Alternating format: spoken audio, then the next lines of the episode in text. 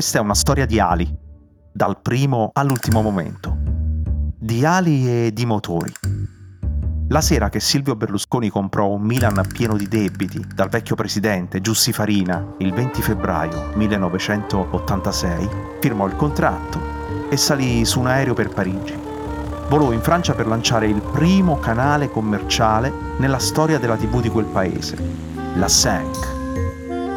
Il Milan era retrocesso per due volte in tre anni in Serie B.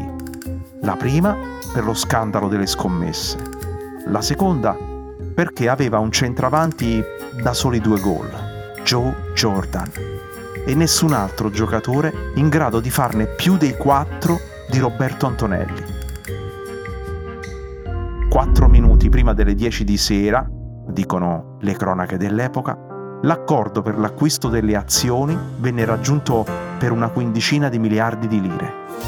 Berlusconi allora portò il suo gruppo di collaboratori più vicini allo Jules Verne, il ristorante sulla Torre Eiffel.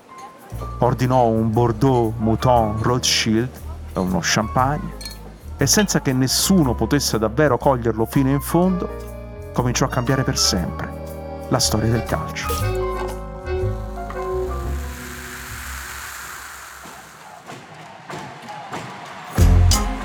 Io sono Angelo Carotenuto. Ogni mattina curo la newsletter Lo Slalom e questo è Rimbalzi, un podcast prodotto da Cora Miglia.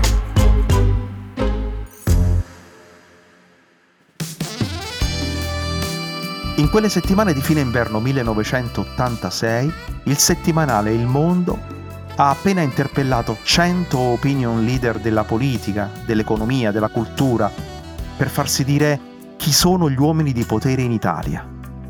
I primi tre in classifica risultano il presidente della Fiat, Gianni Agnelli, il presidente del Consiglio, Bettino Craxi, il segretario della Democrazia Cristiana, Ciriaco De Mita. Gli stessi tre nomi che guidavano il sondaggio nella primavera dell'anno precedente. L'Italia pare immobile. Alle loro spalle si propongono Andreotti e Cossiga. In mezzo viene il Papa. Ma in coda, al decimo posto, si affaccia l'uomo nuovo della TV, Silvio Berlusconi. Cinque mesi più tardi, quando potrà finalmente cominciare il suo primo campionato di calcio da presidente, dall'inizio, decide di mostrarci in anteprima la sua idea di futuro. Il grande colpo di mercato è Roberto Donadoni. Il ruolo è un'ala. I giocatori arrivano al raduno sul prato dell'Arena Civica di Milano a bordo di tre elicotteri, con il suono di altre ali e altri motori, ma soprattutto accompagnati dalla cavalcata delle Valchirie di Wagner. Lui, Berlusconi, resta nella sua villa, si farà raggiungere più tardi. I giornali scrivono che siamo dalle parti di Hollywood, qualcuno dice Cinecittà, altri si fermano a piedi grotta il calcio italiano è reduce dal Mondiale in Messico, dove è sbarcato da campione del mondo e se n'è tornato presto a casa, perché non ha saputo battere di nuovo Maradona e perché è stato sconfitto da Michel Platini. C'è stata qualche incertezza del portiere, che è proprio del Milan. Così in città gira la battuta che Berlusconi prima o poi comprerà anche l'idroscalo per metterci le papere di galli dinanzi a tanta esuberanza nel vedere una squadra di calcio che diventa entertainment, con la presentazione al microfono di Cesare Cadeo, a Torino si inquietano. Il signore che stava in cima alla classifica di prima, la classifica dei più potenti d'Italia, è anche il proprietario della Juventus. Se il Napoli di Maradona gli contende lo scudetto, dice che gli sta simpatico, come simpatiche stanno le eccezioni, ma dinanzi a Berlusconi fiuta l'aria. Gli è chiaro chi sarà davvero il nuovo rivale. I traguardi, dice allora Agnelli per punzecchiare, si raggiungono con il lavoro, non con gli show improvvisati. A rileggere oggi la replica di Berlusconi, viene da chiedersi com'è che non avessimo capito tutto, sin dal principio prende l'elicottero di nuovo e si presenta a Bipiteno, dove la squadra è in ritiro, dove lavora. Replica da lì ad Agnelli che il colpo di teatro ha portato 50.000 abbonamenti. Dice che chi parla di Hollywood lo fa sorridere.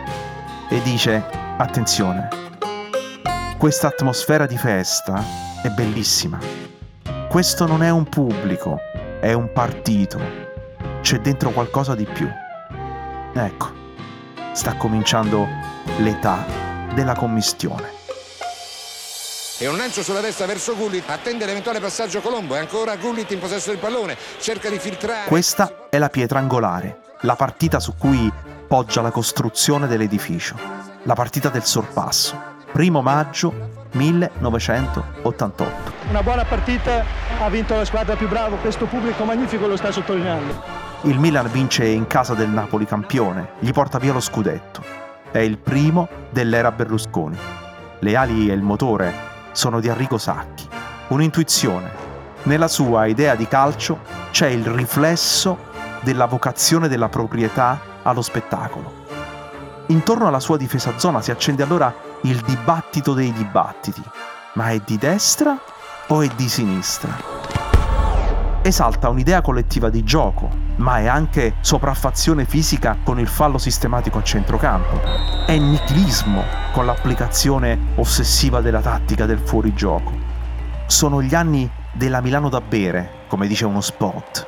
E il calcio di Berlusconi con Sacchi trova l'aggancio a quella che pareva un'etichetta demenziale. E invece si rivela una categoria. Eh, la cultura italiana sta preparando un convegno ecco. in questi giorni su perché non possiamo non dirci edonisti reganiani. Sì. L'edonismo reganiano è stato inventato da Roberto D'Agostino nella trasmissione di Renzo Arbore, Quelli della notte. È l'annuncio della post-politica, il passaggio dal noi all'io, quella che chiamerà la democrazia del frivolo, il gusto del cattivo gusto. Mentre il suo proprietario segue il sogno di una TV sovranazionale con i soci francesi, con l'editore inglese Robert Maxwell, con il gruppo tedesco Beta Taurus, il Milan di Sacchi si prende due volte l'Europa, con un gioco nuovo, il 4-4-2 che prova a farsi egemonia, con le ali, le ali, le ali, con l'emarginazione del vecchio fantasista e del numero 10, in una scena senza squadre inglesi, messe al bando dopo la tragedia dell'Aiser. L'olè del pubblico a sottolineare questi ripetuti passaggi del Milan. Ha ormai deposto le armi il Steaua. Finisce. Il Milan vince la Coppa dei Campioni 4-0. È un calcio totale, si dice all'olandese, quello che si vede in campo. È un calcio totale anche fuori.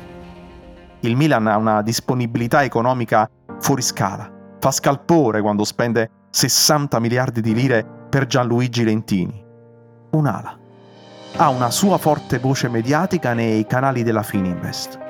Conduce e vince la campagna per la cancellazione del 2-0 a tavolino dopo lo scudetto perso nel 90.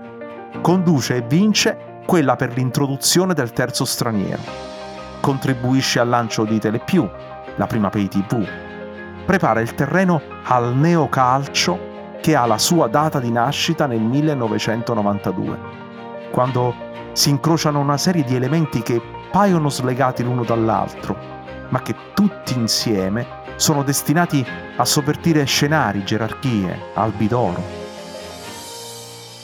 Il 1992 è l'anno in cui il calcio vieta ai portieri di continuare a raccogliere con le mani il retropassaggio di un compagno. Meno ostruzionismo, più gol. Più gol, più spettacolo. Più spettacolo, più denaro dai diritti TV. È il nuovo business, è il nuovo metodo di finanziamento del sistema calcio. In Inghilterra hanno fatto nascere così la Premier League. La vittoria inizia a essere premiata con tre punti, non più con due. Il gioco d'attacco viene incentivato, le regole cambiano per punire più severamente le durezze dei difensori. La Coppa dei Campioni diventa Champions League e le squadre dei paesi più piccoli, eh, pazienza, diventano via via meno attraenti. Il calcio è uno show. Chi è che lo aveva immaginato?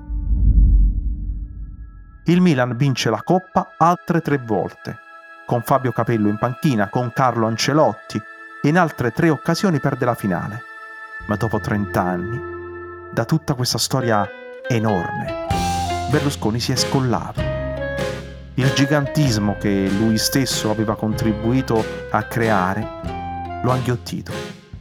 Del Milan allora è stato spettatore, è rimasto tifoso, è diventato perfino avversario, come proprietario del Monza.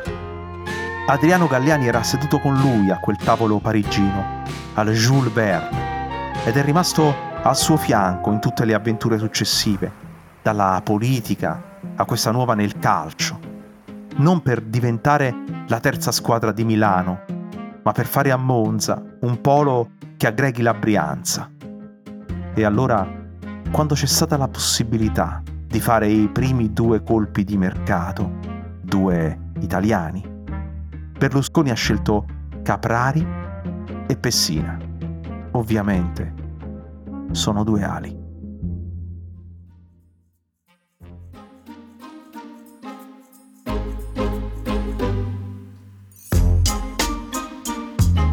Rimbalzi è un podcast di Angelo Carotenuto prodotto da Cora Media. La cura editoriale è di Francesca Milano.